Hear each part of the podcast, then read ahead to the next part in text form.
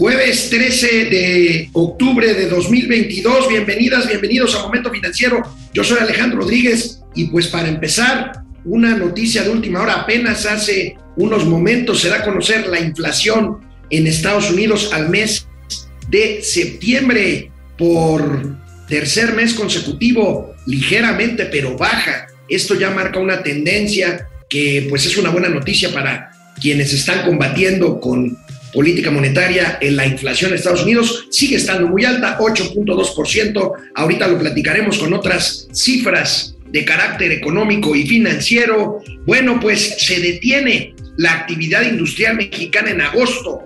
Señal de lo que viene, vamos a revisar este dato. El Fondo Monetario Internacional recomienda a México, fíjense ustedes, recomienda a México no subsidien generalizadamente la gasolina, mejor subsidien focalizadamente los alimentos. Es interesante, vamos a ver qué dice al respecto en Washington el secretario de Hacienda y Crédito Público mexicano, Rogelio Ramírez de la O, hablando de alimentos. Tendremos una entrevista sobre un tema relevante, el maíz. Tendremos al representante de los productores de maíz en México, aquí en Momento Financiero. Récord de tarjetas de crédito y cajeros automáticos en México. Vamos a ver en un escenario con consumo recesivo, con consumo a la baja, bueno, pues ya lo hemos dicho, la gente está tratando de financiarse como puede eh, con tarjetas de crédito. Tendremos gatelazos hoy, hoy una marcada tendencia de gatelazos presidenciales. Y miren que me sobraron, ¿eh? Mañana tendré más. Pero bueno, hoy, hoy es jueves y aquí estamos.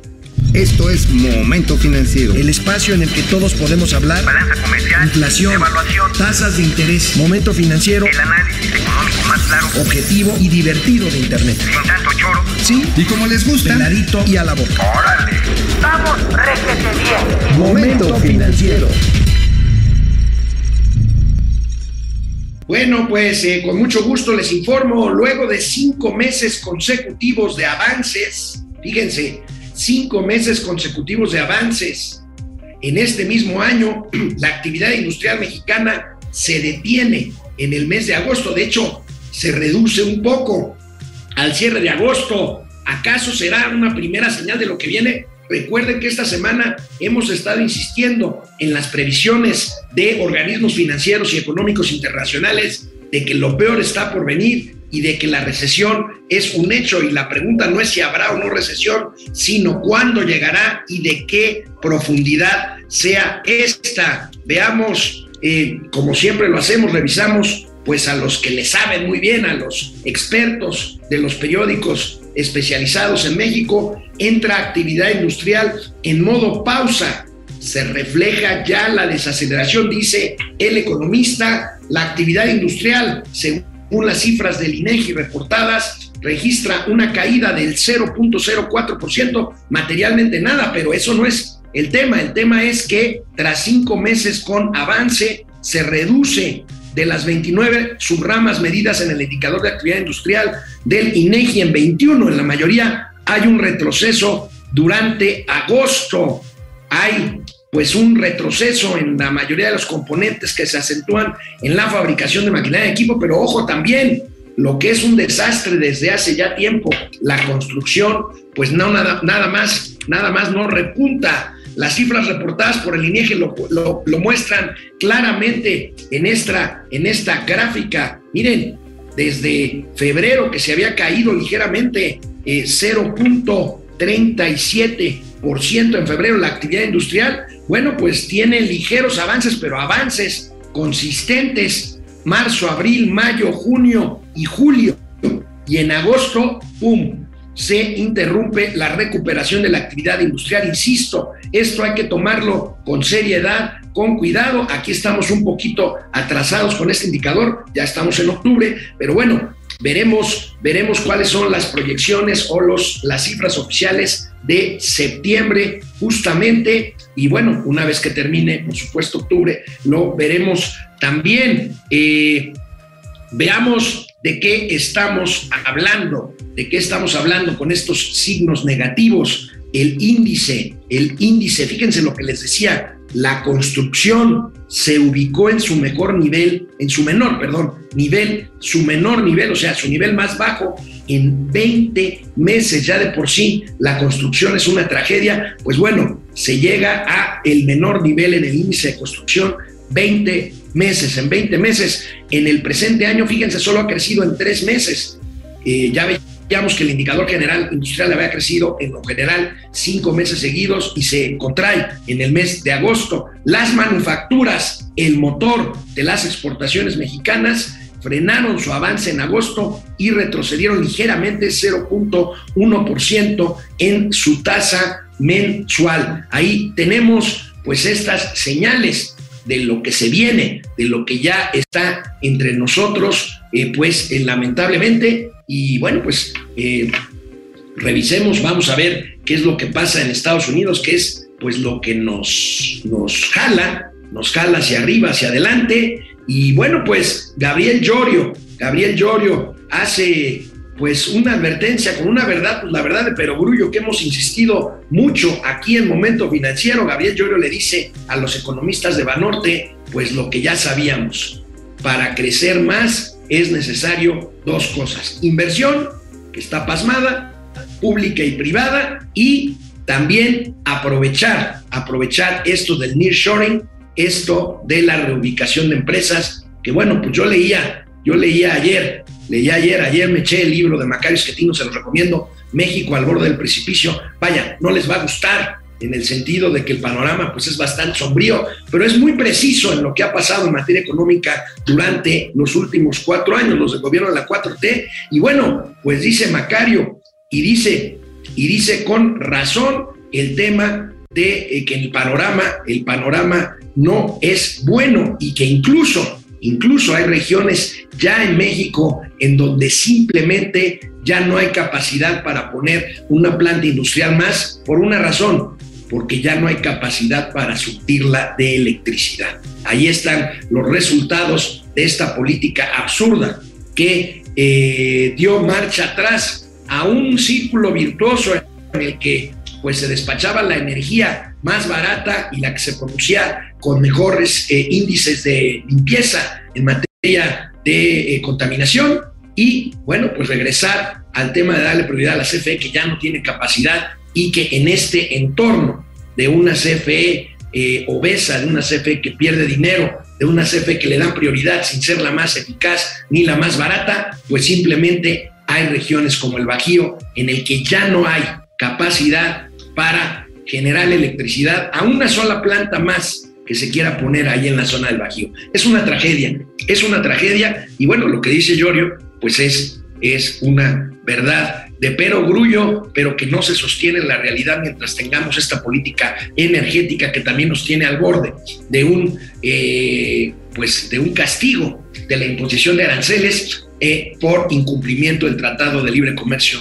en materia el, energética y concretamente en materia eléctrica. Bueno, en Washington siguen pues los, eh, eh, las reminiscencias informativas de la reunión del Fondo Monetario Internacional del Banco Mundial eh, como colofón a estas reuniones del FMI del Banco Mundial, una reunión en Washington del el grupo de ministros de finanzas y gobernadores del Banco Central del G20, del grupo de los 20 países más industrializados. Allí estuvo Rogelio Ramírez del lado, el secretario de Hacienda, y allí estuvo la gobernadora del Banco de México, eh, Victoria Rodríguez Ceja. Bueno, pues en Washington, ahí una muy fuerte y directa recomendación con dedicatoria a México. Miren esta nota, el Fondo Monetario Internacional pues simplemente recomienda no dice que México, pero pues es una indirecta, muy directa, recomienda que se focalicen los subsidios, que no tiene caso un subsidio generalizado a la gasolina, que mejor los esfuerzos se enfoquen al apoyo en alimentos y a focalizar, si, hay, si es que hay subsidios en energía, focalizarlos, es decir, no hacerlos generalizados, porque esto se convierte en un estímulo regresivo. ¿Qué quiere decir? Ya lo hemos dicho, pues se está financiando con precios de gasolina subsidiada a quienes tienen mayores recursos para empezar, para tener vehículo y para seguir, pues para poder pagar eh, eventualmente precios mayores de la gasolina. Ahí tenemos el organismo recomienda no aplicar, no aplicar asistencias en forma generalizada, sino focalizada, porque eso tiene efectos negativos. Veamos justamente lo que dice el director de Asuntos Fiscales del Fondo Monetario Internacional, el señor Víctor Gaspar. Dice, tratar de mantener precios energéticos no es sensato ni tampoco viable. Ya lo hemos comentado, un control de precios, en este caso un subsidio a la gasolina, pues puede revertirse. Y bueno, hay muchos comentarios en las redes sociales desde ayer, ayer, porque eh, pues ante la reducción en los precios del petróleo, que ya van a empezar a subir otra vez, pues la gasolina en Estados Unidos bajó y de precio y en México pues simplemente no, pues porque estamos en una política de subsidio del precio. Y hay otro funcionario también del área fiscal del Fondo Monetario Internacional. Se trata de este señor que estamos viendo en la pantalla, el subdirector de eh, política fiscal del Fondo Monetario Internacional, que dice claramente, el subsidio a la gasolina es una forma ineficiente de mantener precios artificialmente bajos. La mayoría de las personas que conducen los automóviles se encuentran en los niveles de ingresos altos, por lo tanto no están asistiendo con el subsidio a la gente pobre y sí están distrayendo a los recursos. El, el razonamiento iba a decir el pretexto, pero bueno, el razonamiento que da el gobierno mexicano es que con esto se está evitando, y hay un punto ahí, se está evitando el crecimiento de la inflación, pero finalmente esto puede ser cierto, pero estamos hablando de un subsidio muy caro que a la larga que a la larga pues puede resultar regresivo por esta razón que da este funcionario del Fondo Monetario Internacional. Ahí en Washington, ahí en Washington, en la reunión, en la reunión precisamente de ministros de Hacienda del G20 y de gobernadores de los bancos centrales de estas 20 naciones, el secretario de Hacienda y Crédito Público, miren, pongan mucha atención, es un insert largo del secretario, pero es muy interesante escuchar pues cómo justifica estas cosas, este tema del subsidio a la gasolina, y dice que sí estamos haciendo algo en materia de alimentos, tiene que ver con el tema del PASIC. Pero bueno, ahorita lo comentamos. Pongan mucha atención porque es realmente interesante esta intervención del secretario de Hacienda allá en Washington, justificando la política para muchos cerrada, para muchos errada, no cerrada, errada, de equivocada en materia de combate a la inflación y subsidio a las gasolinas. Rogelio Ramírez de la. Eh, voy a distraer su atención para mencionar dos temas. Eh, México es un país que hoy eh, privilegia las medidas de oferta a las medidas de demanda. Eh, por cierto, estamos observando con preocupación el fenómeno de inflación mundial. Sabemos que en varios países esta inflación viene por el lado de la demanda, va a requerir unas dosis de aumentos de tasas de interés bastante fuertes que creo que presentan el peligro de causar impactos recesivos muy importantes. En México, nuestra inflación es importada y por eso es que nuestra respuesta es sobre el lado de la oferta. Entonces, estamos impulsando la producción de maíz, de frijol, de soya, de verduras y estamos abriendo literalmente la economía como no se había hecho antes a las importaciones de alimentos. Estamos temporalmente eliminando los requisitos eh, burocráticos, medidas no arancelarias para la importación de un selecto número de empresas que son las que dominan el 80% de la distribución de alimentos. Y la razón por la que no lo hacemos más allá es porque aquí está la concentración fuerte y este de alguna forma es un programa piloto que tenemos que ver que llega a una buena conclusión en febrero próximo de 2023. Y la segunda cuestión que les quiero mencionar es que eh, nuestra principal preocupación hoy es la inflación y en la eh, lucha contra la inflación estamos apostando primero estabilizar la tasa, hoy la tenemos en 8.7, hemos invertido un punto y medio puntos porcentuales del producto en estabilizar el precio de la gasolina. Esto paga mucho y nos uh, inspira para invitar al sector privado a hacer lo propio en el sector de alimentos. Muchas gracias.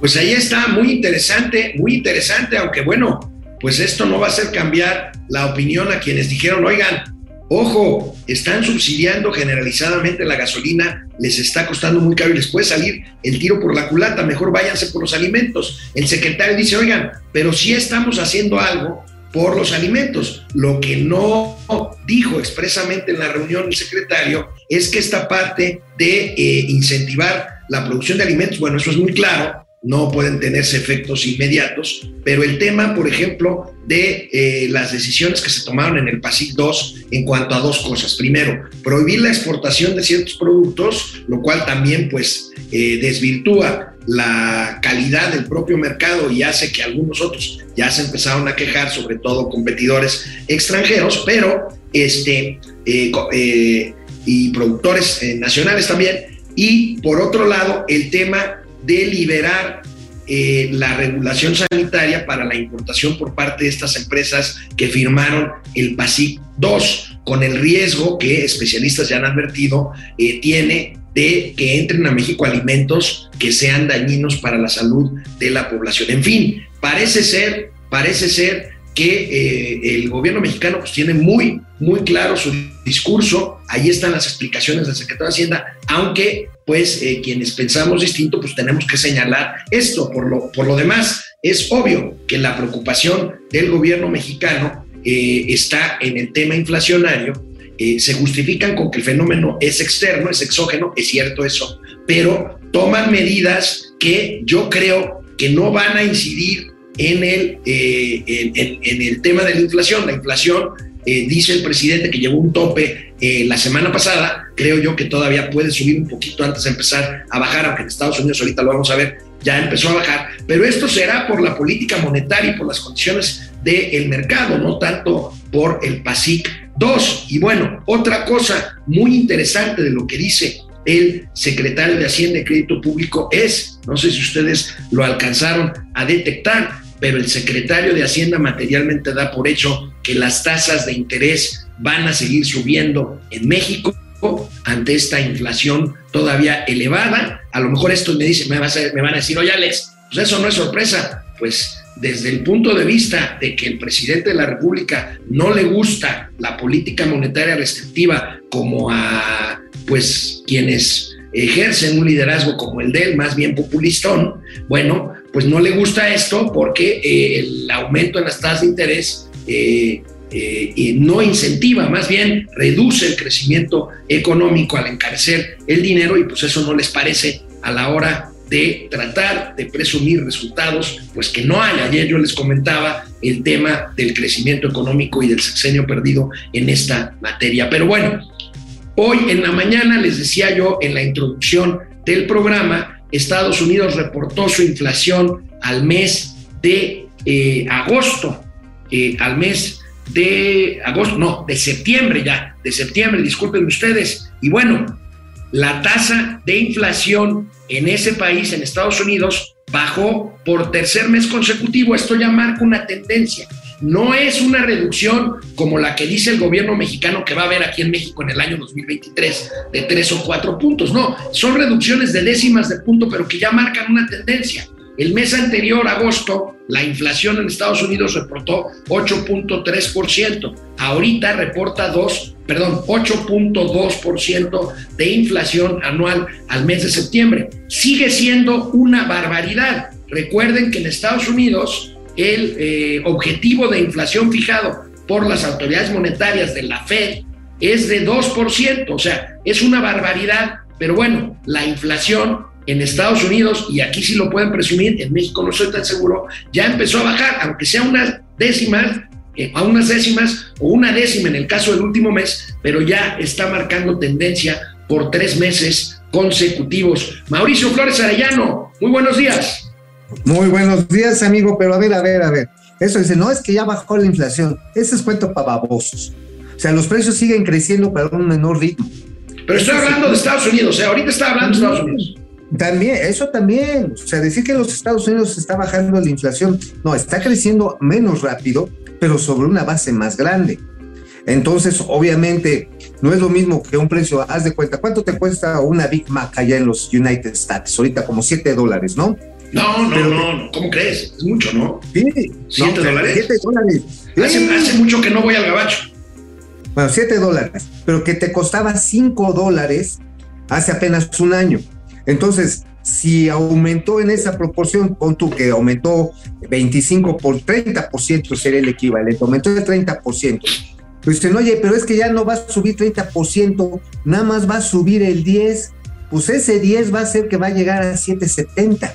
O sea, de todas maneras, pues sigue creciendo sobre pases más grandes. Entonces, este, digo, hay tendencias a que los precios, eh, digamos, no se estabil- no crezcan más rápido, no se están estabilizando, compañero. Pero aguas. El asunto está en que muchas empresas no quieren regresar a los precios a la baja porque saben que si lo hagan a la baja pueden meterse en un problema que también es, eh, es muy contraproducente y no tienen en esta manera cómo entrar a guerras de precios que eventualmente les generen estancamiento en sus propias ventas. También eso hay que tenerlo en cuenta. Mensos Claro. no son. Mensos no Bueno, son. bueno, pues ahí está, amigo, eh, la defensa que hace en Washington el secretario. Ya me están aquí eh, golpeando, Troleando. pues, por, troleando pues, por el tema de que el Fondo Monetario nos recomienda no subsidiar en lo generalizado las gasolinas porque es un, es un apoyo muy caro y regresivo. Ahorita vamos a leer en los comentarios aquí un, un muy airado reclamo que se me hace por este tema, ya lo comentaremos. Amigo, pero ¿de qué escribiste hoy en el periódico La Razón sobre la flamante secretaria de Economía, la señora Raquel Buenrostro? Bueno, pues mira, algo que empezamos a dar aquí en exclusiva interplatanaria, intergaláctica, ahí también le damos créditos a momento financiero, eh, de los movimientos a nivel de subsecretarías, eh, de direcciones generales de normas, eh, acerca de también cambios en la estructura, de lo que ya decíamos, finalmente, eh, doña Raquel Buenrostro va a llegar a decir, a ver, a ver, esta es la estructura arancelaria, esta es la estructura de NOMS, esta es la regulación que tenemos que coordinar desde la Secretaría de Economía para los acuerdos internacionales, a ver quién está cumpliendo y quién no está cumpliendo. Ay, digo, no está mal cumplir. El problema está en que si hay una interpretación que pueda no convenir en un momento dado al gobierno y la presentan y va en detrimento de los intereses de los importadores y exportadores, pues podemos estar abriendo otra caja de Pandora, ¿eh? Digo, yo confío en que no lo van a hacer, pero mira, ya hablamos ahí que a quiénes está llevando, a quiénes va a empezar a llevar. Eh, de entrada, el subsecretario de Comercio Interior, pues nada más, es nada más ni nada menos que el señor Abel, que es eh, el director general, era el director general de gran, grandes contribuyentes en el, en el servicio de administración tributaria. O sea, ya lo ves metidazo precisamente con su, pues, su estado mayor. Doña Raquel está jalando a su estado mayor. No me extrañaría que estos puestos que están quedando eh, pues eh, a la deriva, a la deriva, amigo, pues eh, van a ser ocupadas por la gente que le ayudó precisamente en las labores de fiscalización. Y bueno, pues, con un éxito que, que, es de las pocas cosas que puede presumir este gobierno. Nos pasaron en la báscula todos bien cabrón. Ahora, este...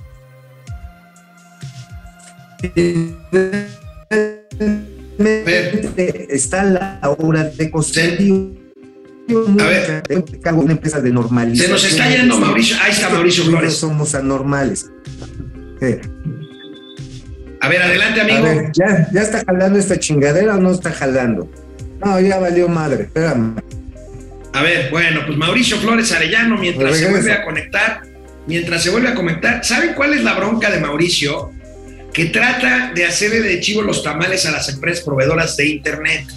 No les paga tiempo y luego se enoja porque le suspenden en Internet, pero bueno, ya sabe, en casa del herrero hasta donde de palo habla mucho de economía, pero ni siquiera es capaz de pagar a tiempo sus cuentas. Hablando de la secretaria de Economía, ayer, ayer se reunió ya por primera vez la cúpula empresarial, los organismos que integran el Consejo Coordinador Empresarial, los banqueros, los aseguradores, las afores, eh, los empresarios agropecuarios, este, los cazabolseros, en fin, se reunieron ya con Raquel Buenrostro y bueno, pues ahí tenemos la foto con los 14 presidentes de los organismos que integran el Consejo Coordinador Empresarial y bueno, pues mis fuentes, mis fuentes de contraespionaje me informan que Raquel Buenrostro, que fue una reunión cordial, que Raquel Buenrostro les reconoció dos cosas. Primero, que pues sí añora el SAT, pues como no, pues la todopoderosa SAT de los impuestos, por un lado.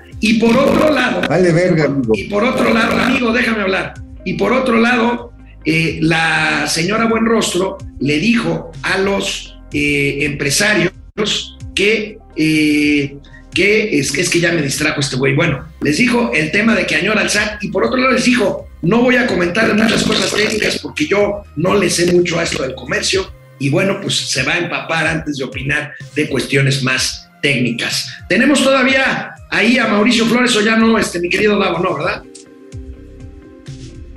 A ver, pues tiene falla su audio. Bueno, vámonos, vámonos antes de que otra cosa suceda, si les parece, vamos con eh, eh, una pausa para leer sus comentarios y regresamos. Espero que Mauricio ya esté otra vez conectado. Bueno, amigo, antes de leer los comentarios que tenemos, como siempre, muchos y lo, lo agradecemos muchísimo, eh, ¿qué traes en el Independiente hoy? Ah, nada más en el Independiente rápidamente les comento el caso de esta compañía que le está rentando a petróleos mexicanos cinco plataformas sumergibles para que trabajen en el Golfo de México, bueno, que es donde está la cuenca petrolera, ¿no? Esta OPEX, esta compañía que es, están asociados ahí la familia Miguel Bejos, y lo que decimos es una reflexión que ya lo sabíamos. A ver, decían, no, es que ya se acabó la corrupción, ya se acabaron los privilegios, ya los machuchones. No, espérate, güey.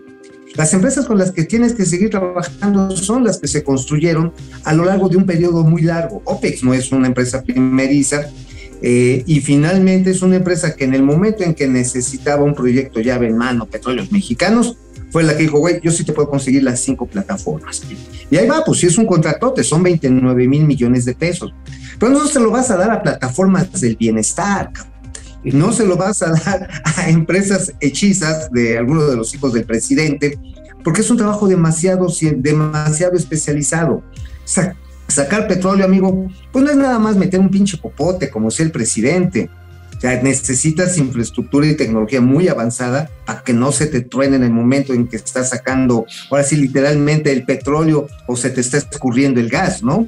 Tienes que, tienes que contar con esas capacidades. Pero bueno, de eso hablamos ahí. Y fíjate nada más, en la razón creo que hay un tema, dos temas interesantes adicionales, muy rapidito. Uno, amigo, Médica Sur igual y se sale de la Bolsa Mexicana Sí. de Valores. Sí, sí, sí. Médica Sur tiende a que ya se va a ir a mingar a su chadre de ahí. Este, qué cosa, amigo, la verdad está en que pues ya es el monedero de valores.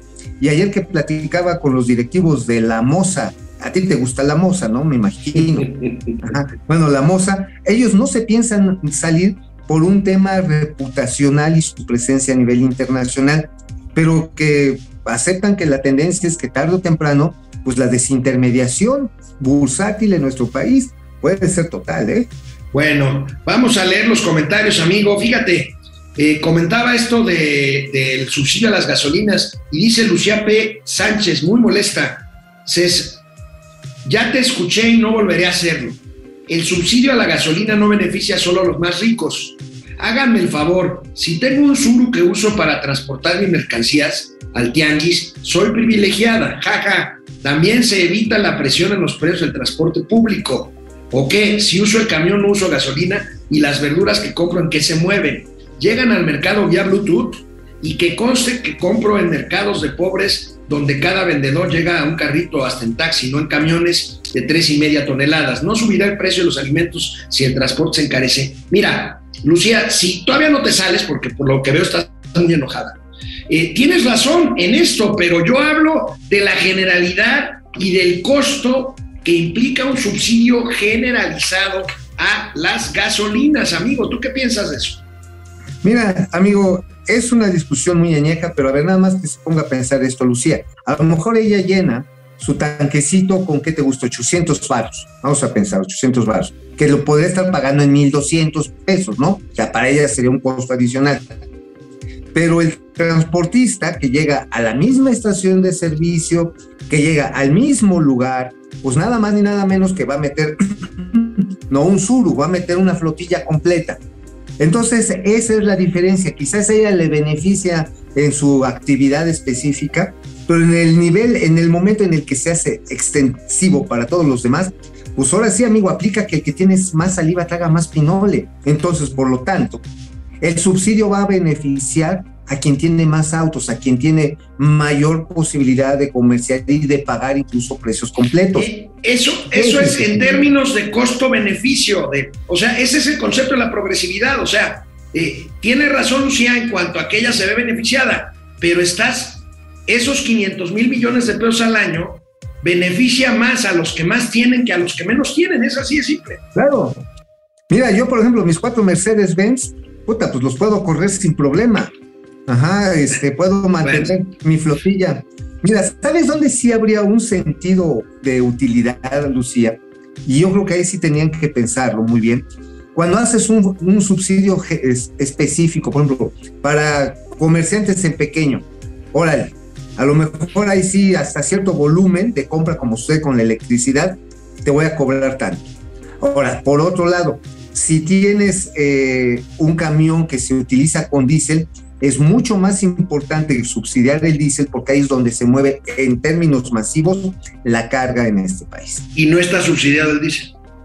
No, no está subsidiado.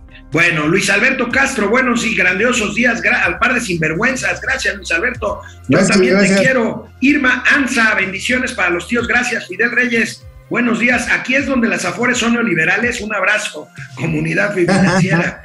este, buenos días. Ya, se, ya viene el segundo libro del Rey del Cash. Este, pues eso es lo que dice Elena Chávez. ¿Ah, sí, ¿Vas a sacar el segundo? Ya. ¿Vas a... Órale. Francisco. Órale, va, a ser, va a ser el rey de la charola, ¿no? Porque charoleaba a todos, cabrón. Sí, sí, sí. Francisco, Francisco García, buen día, equipo financiero. El presidente sale con sus distractores mientras el país sigue en caída libre. Pues sí, hoy dio una lista de 40 eh, precandidatos de la oposición a la, a la presidencia de la República. Pepe bueno, Almazán. Dime. A mí que ni me venga a decir, a mí nada más con que me venga a presentar sus declaraciones fiscales de los últimos años y me quedo calladito, así nada más de sencillo. A mí no se me olvida que es el rey del cash. Pues sí, porque no, mientras no explique de qué vivió 18 años, todo será inútil. AMLO va por las afores, dice Pepe Almazán. No, eh, mira, yo creo que ese es otro distractor. Hoy habló de que van a revisar los afores, pero el presidente fue muy claro, amigo. El presidente dijo, a ver, yo llegando revisé el tema de los afores y tenía dos opciones. No me gusta, pero tenía dos opciones. Desaparecer las afores o hacer una uh -huh. reforma para mejorar las pensiones. Y opté, así dijo el presidente, opté por la segunda y se hizo en el 2021, no, en el, en diciembre de 2020, una reforma que está entrando en vigor, por cierto, este, en este tiempo, en el que los patrones aportan más para mejorar la tasa de reemplazo, que es la jubilación de los trabajadores. Yo creo que ahí se equivocó el buen Chucho en sembrar esa pregunta, eh, o bueno, lo hizo para, distraer de otras cosas, pero el presidente en su, en su respuesta fue muy claro. ¿eh? Sí, no, bueno, eh, pero acuérdate que no tenía muchas ganas, incluso el joven Gibran, su fiel escuperro en ese momento, ahorita ya está, es de los de los de las viudas de la 4T. Sí, propuso nacionalizar las Afores. Exactamente, y digo, y el señor se, bueno, el muchacho se encabronó mucho cuando lo, lo encueré públicamente, este, pero sí él propuso que se nacionalizara, así de ese tamaño. Entonces, que no vengan y hacerse hoy locos de que no, no, no queríamos meternos, no, sí querían meterle la pinche sí, manota. A las pero el presidente, insisto, el presidente dijo, tuve esa opción y preferí la otra opción.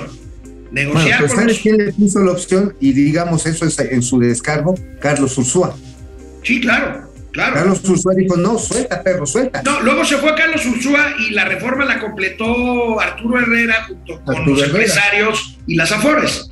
O sea, Así así, es. así, de simple. Marielos Aguinaga, gracias por tus comentarios. Proce Server, recuerden que toda la debacle económica de México comenzó con la cancelación del aeropuerto de Texcoco. No me toques ese son, por favor. Doctor Serrano, según ANLO, la recuperación iba a ser en B, pero parece que va a ser en WC. Pero a nene, güey. Cele- Celestino Aguilar Quintero, entonces será una Navidad más triste que la de Cedillo. Eh, Antonio Pedraza, gracias. Eh, Proces Server, Lord Chocoflan en el Colegio para Millonarios en Londres, en Londres. Por cierto, la colegiatura mensual de cualquier colegio privado neoliberal en Londres anda por las 3 mil libras esterlinas, algo así como 70 mil pesos. Fidel Reyes, es cierto que la 4T quiere echarse para atrás con los contratos de compra de maíz. Ahorita vamos a hablar con el líder de los, de los maiceros, ¿no? Ajá, sí, con Esteban Jaramillo de la Cámara de la Industria del Maíz Nixtamalizado. José, José Luis Flores Mariano, ¿cómo ven sin pruebas pidiendo pruebas? Sí, pues ahí está el tema de las amores, ya lo comentamos. Eh, ¿Qué dice Mau sobre la cortina de humo contra los guacamayazos y el libro El Rey del Cash? Pues son eso, ah. cortinas de humo, ¿no? Son cortinas de humo, nada más. Ah, bueno, ya hasta propuso, no, que Nodal ahora sí nos va a dar un concierto en el Zócalo, que vamos a pedir permiso a, a la Belinda. A mí, estimadas mentes madres, me vale dos pepinos, tres hectáreas de pepino. Porque, amigo, hoy, y les voy a compartir una imagen muy sentida que nos están mandando amigos de Momento Financiero, de cómo está el pinche metro de la Ciudad de México. Es un desastre. Cuatro, líneas hoy en la mañana paradas con rezagos enormes, acumulaciones espantosas. Ah, sí, les vamos a llevar a Nodal, banda, les vamos a llevar a que se hinchen de gusto, cara. Hudson Hawk, gracias por tus comentarios. Tocayo Alejandro Castro desde Tizayuca, ahí donde iba a ser el aeropuerto, ¿te acuerdas? Uy, claro, el que movía Manuel Ángel Núñez, ¿te acuerdas? El exgobernador. Así es. Tatis Calleja, excelente jueves igualmente. Mau Ríos, gracias. Jerry Ibarra desde Seattle. A Benny Hill y Mr. Bean de las finanzas. Gregorio Cruz, saludos. Ahora resulta que Adán Garrote ya le puso, ya se puso de acuerdo para volver a pasar la reforma eléctrica. Bueno, vaya, vaya Galimatías Vaya buscapiés que le echó el secretario de Gobernación a los periodistas que dicen, ah, no, nosotros no somos capaces de lo que somos capaces. Bueno, pero además la, reforma eh, electoral. Ahora, déjame te digo algo. Alito ya dijo, no, no, no quiero meterme a eso.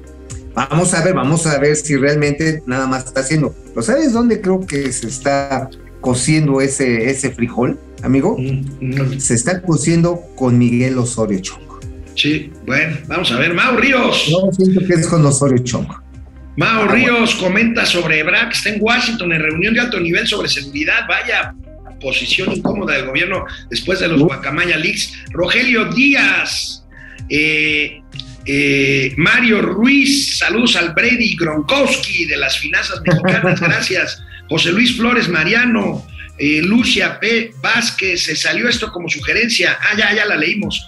Vejete iracundo, todo el gabinete de seguridad en Estados Unidos están aterrorizados, desde Marcelo Ebrard hasta Crescencio Sandoval. Eh, Vejete iracundo, ver cómo están espantados el gabinete de seguridad. Darío Uribe, 99 pesos, caen. Ya estoy chocheando.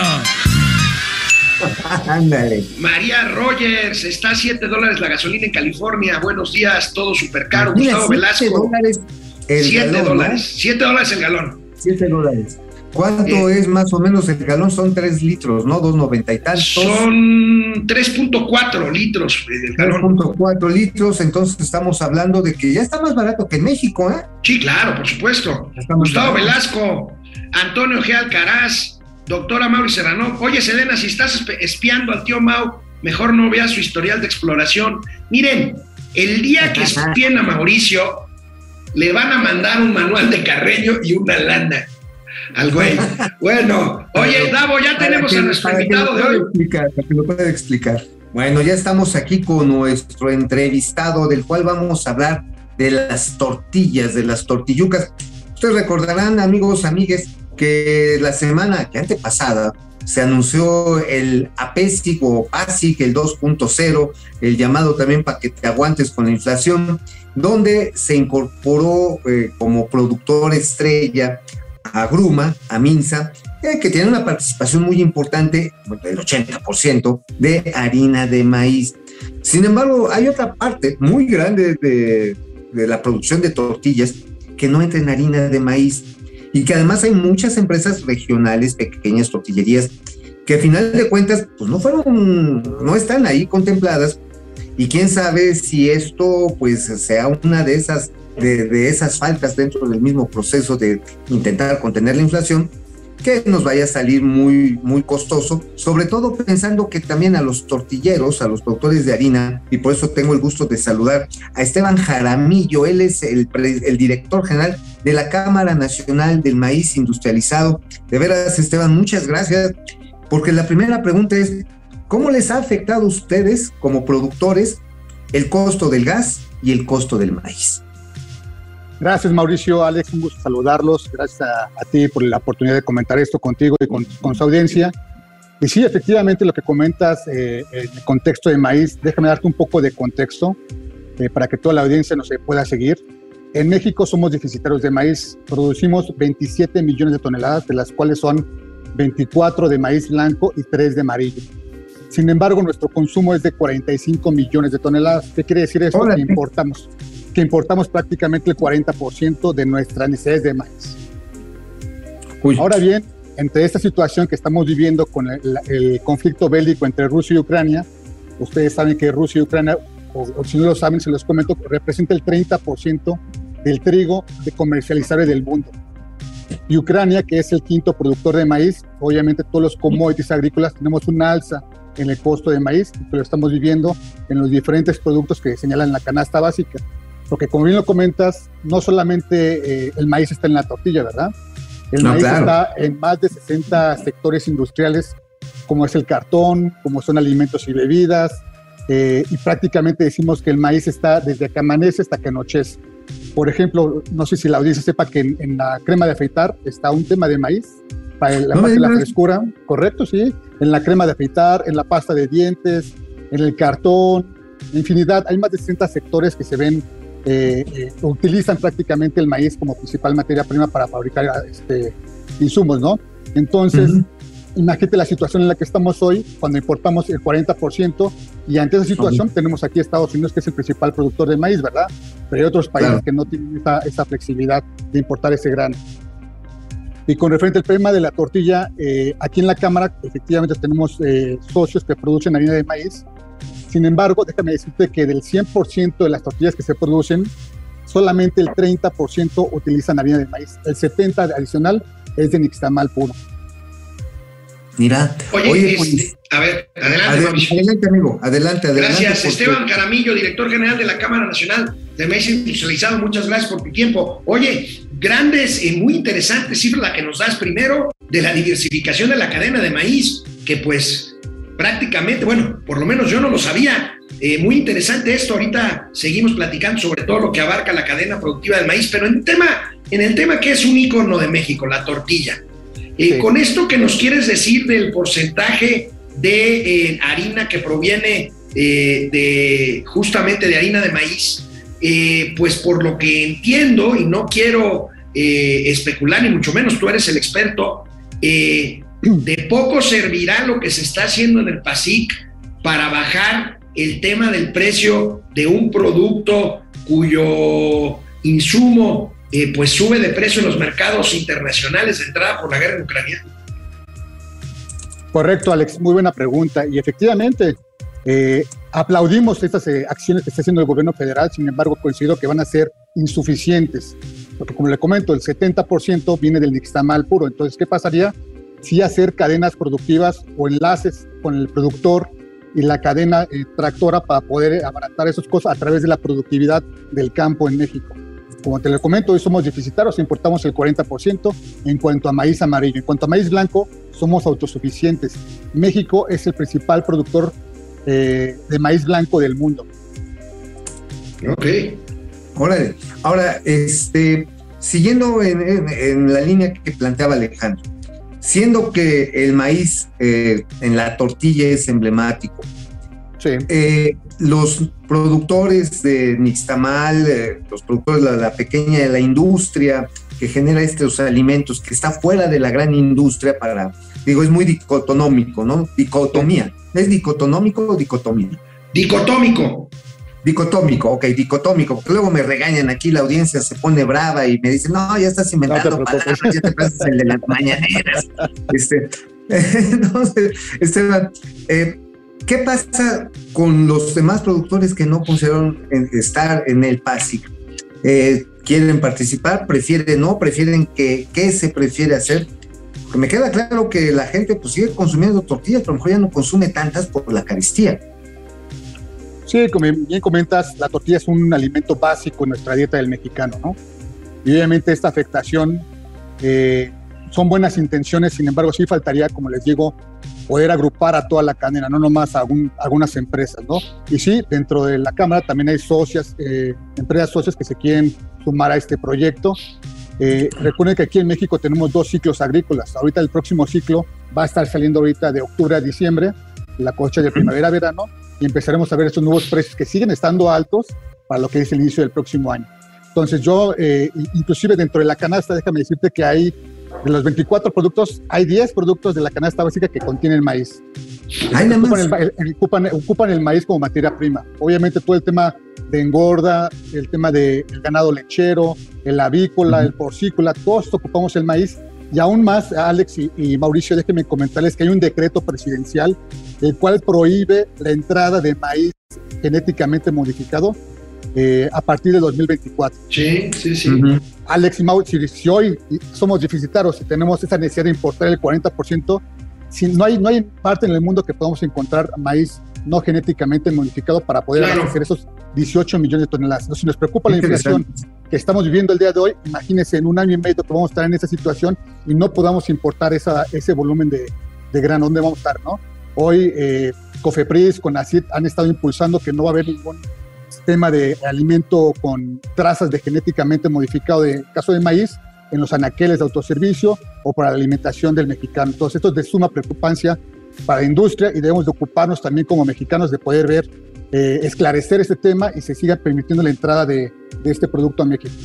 Con Acid y Cofepris, nada más. Con nada más y Cofepris, por la parte te- por la parte tecnológica y por la parte de protección de riesgo sanitario. Correcto, Ujú. efectivamente, Alex. Así es esa situación.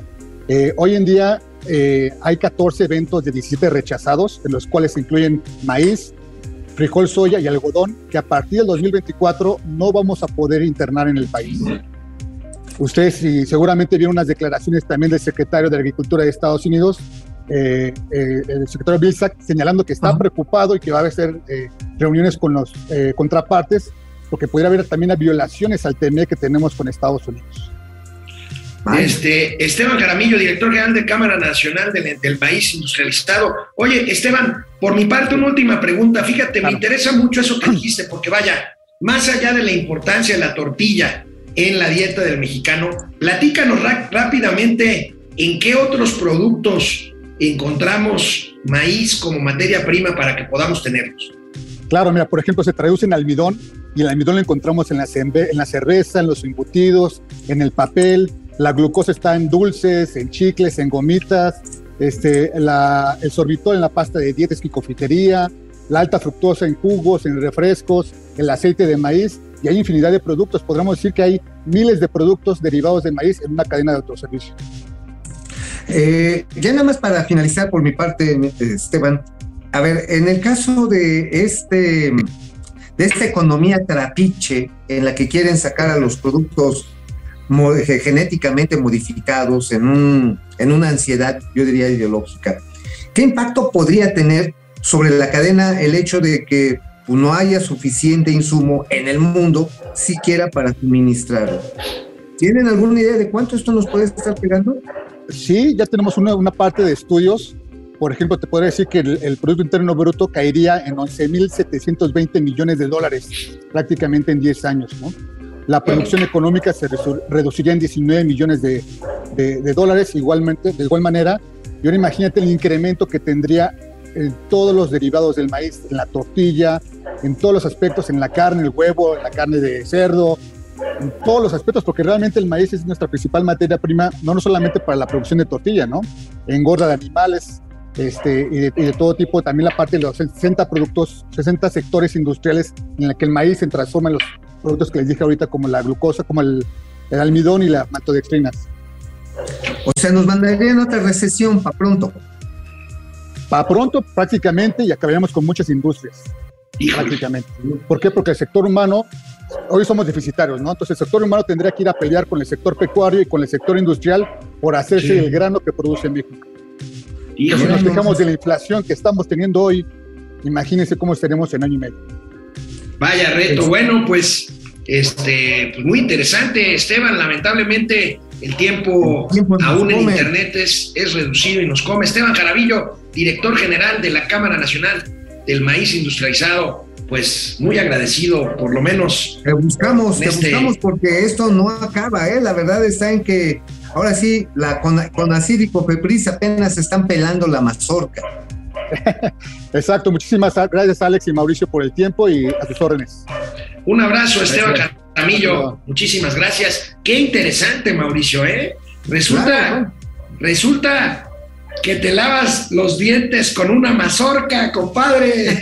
Ay, con razón, con razón me te veo los dientes tan brillosos, carnal. Oye, además te la pones en la cara así con un, con un gusto. Bueno, Oh, gracias a. Esteban. Vamos a un corte y regresamos con los gatelazos del día. Vámonos. Bueno, amigo, aquí está Vicente Albeniz. No creo que se pueda meter con las Afores porque ahí el pueblo no le va a gustar que le toque su dinero. Buen punto, pero hay otro punto, Vicente. ¿Tú sabes que la mitad del dinero de las Afores se invierte en bonos gubernamentales de los cuales se financia el propio gobierno federal? Pues mira, oye, pero ¿sabes qué? Quizás por eso sea grande la tentación. Te agarras esa lana y te haces pendejo con el pago de intereses, ¿no? Digo, Híjole. a pronto. Jacob Frías, no les des ideas, Mauricio, come on. Eh, Jacobo Frías, eh, Jacob Frías, en el 2024 mi voto será para el PAN. Bueno, cada quien. Soy la reina del castillo, deberían hacer el programa desde Chaifa. Bueno, pues eh, hay Sí, mucho pero- espacio y está, dice, hay mucho espacio y está muy silencioso. Es buen punto, ¿eh? Oye, pero sí, estamos invitados, nada más tú porque eres muy pinche neoliberal, dices, ay, no, se van a subir los piojos, los corucos, pero estamos invitados, ¿eh? Es más, ¿quieres ver la Jules Rimet? ¿Quieres ver qué? La Jules Rimet. Ah, pues sí, pero ahí sí va a haber mucha gente, güey. Bueno, nada Vamos. más la conferencia de deportes, ya. Vamos, vamos. molesto. La Guser, la Guser, he escuchado a mucha gente decir que la inseguridad no le interesa tanto, que se sabe cuidar. No, no, no. Es, eh, la inseguridad y la economía son las dos cosas que más le preocupan a los mexicanos. Arturo Barrera, el pueblo bueno SAP debe despertar. Genaro Eric, buen rostro aprenderá, aprenderá que no es lo mismo imponer que negociar. Perceval. Yo estoy de acuerdo con Lucía, deberían de dejar de gastar en la pinche refinería inservible. Bueno, en eso estoy de acuerdo. Pues mira, yo creo que tienes una infraestructura que ya la tienes ahí y a lo mejor servirá para petroquímica, pero para combustibles creo que sus días están contados. Una cosa es una planta de petroquímica y otra cosa es una refinería. No, pero sí tienes derivados importantes, ¿eh? No, sí, ya cuando sí, sí. derivas las gasolinas, nada más que tendrías que invertir otra vez. El pedo de volver a invertir ahí es que pues tienes las inundaciones del cambio climático. Carlos, Gon- Carlos González, Proce Server, Betty R, Hub 5252. Hola, sobrinos, dice Hub 5252, dice que es más Betabel que nosotros. No Ya manches. existe, sí, Oye, ya existe el oye. índice de Big Mac. Oye, entonces tenemos ahí a- al de, en- de nuestros seguidores, güey. Pues sí, güey, qué buena onda. Daniel ya, Sánchez. Daniel Sánchez, estimado Alex, el presidente dijo lo que dijo de las Afores, pero acuérdate que él cambia de opinión según le convenga. Híjole, Dani, no me asustes, pero tienes toda la razón. Carlos Montes, un saludo a los estudios financieros. ¿Mandé? No es la primera vez que cambia de opinión. No, no, ¿qué va? Va, va, va. Greg SP, si espian a Mau no necesita manual de Carreño porque serían nacos como él. Pues sí, pinches Eh, no, No, millones. necesitamos el manual, pero de Meche Carreño. Ese sí estaba bien sabroso. Pedro Horta, Rendón, pregunta, ¿cómo andamos con la deuda de México? Mira, la deuda anda en 50 puntos del PIB. Ahora, esto no es mucho. Esto no es mucho porque hay países que tienen, Estados Unidos, más del 100% de su deuda como proporción del PIB. Nada más que Estados Unidos recauda más que México proporcionalmente. La A bronca ver, son los amigo, ingresos. Insisto, insisto, a ver. Eres un galán masculino para no meternos con problemas de género y dices, ay, en esta ciudad hay 6 millones de mujeres con las que puedo tener sexo. Sí, pero ni llegas a una. O sea, hello, o sea, una cosa es comparar respecto a la riqueza y otra que lo puedas pagar. O esta comparación es bonita para efectos comparativos entre países, pero nada más lo que sí te es indicativo es la capacidad de recaudación y también la capacidad de generar más actividad económica y a su vez esto te dé más recaudación. Así es, así debería de medirse. Bueno, aquí dos comentarios muy, muy chistosos. Por un lado, Carlos González dice, el atole de maíz está barato en esta 4T. y el jefe Rosas, Dani Rosas, un abrazo, querido Dani. Dice, Dani. para Mauricio, el manual de Carroña. Ay. El Carroña. Oye, yo tenía un gallo Lego pleitero, así todo chamagoso, feo, este, que le decíamos el Carroñas, precisamente. Efren, Efren, Mau Ríos, eh, eh, gracias Mau, Simili 4. Dicen que no va a entrar maíz genéticamente modificado, pero según entiendo ya no va a haber filtros aceptables en la importación de productos extranjeros. Bueno, ya no, para las empresas que se inscribieron en el PASIC 2, pues se les exenta el tema de la revisión de Senacica. Por, seis meses, por seis Por- meses. sí. Y acuérdense que la prohibición que quieren hacer es a partir del 24. Bueno, Eduardo Martínez Ibarra desde Dallas, Texas, dice, hoy es mi cumpleaños. Felicidades, mi querido Uy. Eduardo Martínez Ibarra. Bueno, Uy. ahí está. Oye, qué maravilla. Mira, siendo jueves, que sea jueves de fin de semana. Chingue su madre, todo.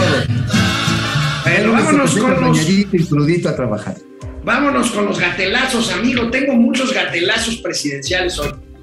Amigo Mau, jue- jueves de varios gatelazos presidenciales. El primero, Jueves. no, el primero, no te rías. El primero es lamentable, amigo, porque el presidente habló ayer de la manipulación informativa en torno a la guerra en Ucrania y tuvo una frase que para mí es muy desafortunada. Mira, A ver, bien. Fíjense cómo tienen a los pueblos ahora con lo de la guerra, todo el bombardeo informativo, toda la propaganda, el daño psicológico que ocasionan, la intranquilidad. Bueno, amigo, para mí, fue- a ver, para mí esa no es una frase desafortunada. Es una frase muy pendeja.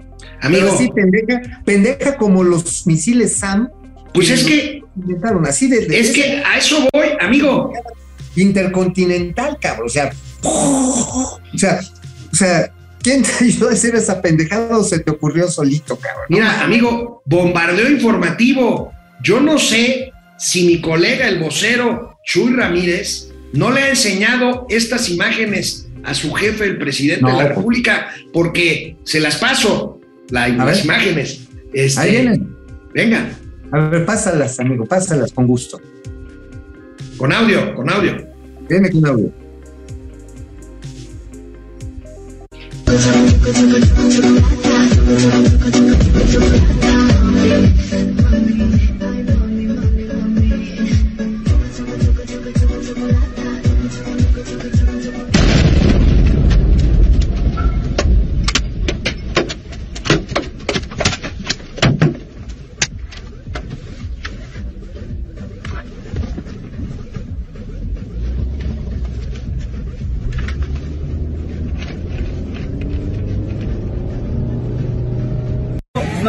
Додому я хочу. Мене ще чекають там друзі. От. Ну нічого, нічого, ми все встигнемо, все зробимо. Ну я вже хочу допінтувати. Це моя кров ось на рушнику. Amigo. bombardeo informativo, qué poca, la verdad. No, qué pendejo. Bueno, mira, qué interesado, porque te acuerdas de esta nota que lo echaron de cabeza el fin de semana los servicios de inteligencia estadounidenses, que hoy hay reunión de seguridad con los estadounidenses, de que habíamos firmado un acuerdo por lo bajito con la Agencia Espacial Norteamericana, eh, rusa, ajá, para, ¿cómo se llama este sistema? El Global, Global NAS, Un- Global NAS. Un, siste- un No, sistema no, que, no. que- un sistema que es un GPS. Ajá, un GPS de 27 satélites rusos que nada más ni nada menos te permite volar aparatos y artefactos sobre el territorio mexicano. Así, ¿eh? Lo quisieron pasar por debajo de, del Senado, quisieron jugar al espía chino como Capulina, ca- como Capulina inspector. Sus gringos se dieron cuenta y toma la varón. Y entonces el presidente se trata de quitar el chingadazo diciendo, ah, es un bombardeo informativo. Realmente el señor. Los Tovarich de la Cuarta Transformación están convencidos de que debemos de pelearnos con los gringos. Hazme el carbón favor, hay que estar pero requete pendejo para pensar eso, ¿eh? Nada más, Bueno. esto es cierto. Amigo, ayer se fue Horacio Duarte de aduanas, lo vimos aquí en Momento Financiero. Ve este gatelazo de lo que decía el presidente López Obrador cuando lo nombró al mismo Horacio Duarte el 28 de abril de 2020. A ver, y Horacio Duarte, que es eh, también un hombre íntegro, honesto, de toda nuestra confianza, se va a hacer cargo de las aduanas, porque ahí necesitamos enfrentar la corrupción, que es el principal problema. Entonces vamos a apoyar a Horacio Duarte, todo el gobierno, para limpiar las aduanas. Y me canso ganso.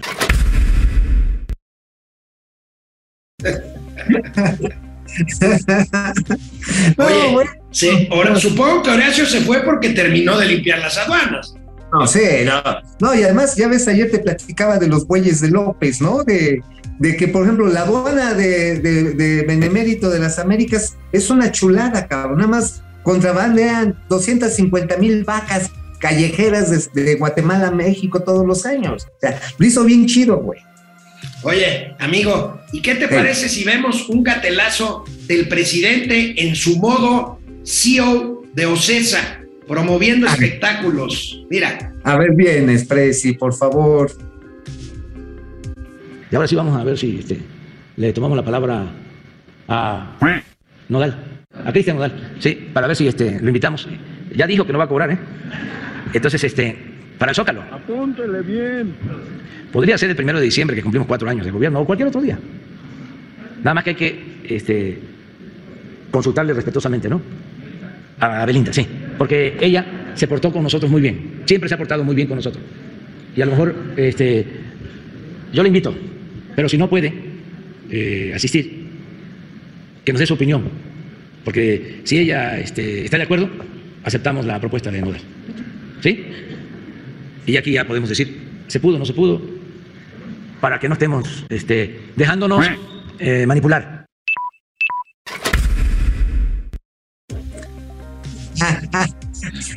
oye, y Chucho, Chucho Ramírez es el nuevo Pedro Torres de Palacio Nacional, güey. Palacio Nacional. Oye, pero además, qué manera de, de aventar globitos para el pueblo globero, ¿no? Así, ay, Nodal, se está inundando el metro, güey. No, va a estar Nodal. Güey, el rey del cash. No, pero es que su noviazgo con Belinda. Cabrón, están matando 130 mil personas en lo que va del sexenio.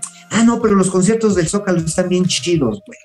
Qué manera, es increíble. Amigo, y toda, toda la, toda la chairiza defendiendo al presidente del libro este del rey del rey cash. cash.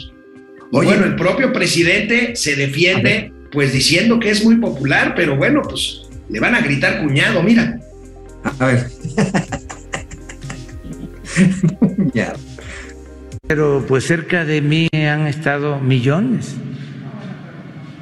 Millones, no, no, no, no, millones. Sí, gente que son mis hermanos, tengo millones de hermanos, millones de hermanas. Mm, La gente que quiero mucho. Tengo millones de hermanas, güey. Le van a decir cuñado, le van a decir, Cuñado. ya, ya, ya. Oye, Eh, eh, pero es ¿sabes hijo del lechero. Por eso mismo dice, me protejo, me protejo, me protejo, como el, ma- el maguito Roddy, me protejo, me protejo, me protejo con mi honestidad y con el cariño que me tienen todos mis hermanos y mis hermanas. No soy el rey del cash. Digo, ins- insisto, carnal, me conformo con que publique sus declaraciones fiscales y me cierre el hocico. Pa' pronto. Bueno, amigo, hablando del libro del rey del cash, que está causando verdaderamente revuelo, ve nada más esta pieza del tremendo Pampipe. ¿Te acuerdas de aquella escena de Mario Delgado saliendo de Palacio Nacional con una mochilita Sí. que pues adivina qué traía allí, yo creo? No, no creo, no, no, seguramente traía muchos documentos. pero Bueno, mira, mira esta maravilla del Bampipe. A ver, viene.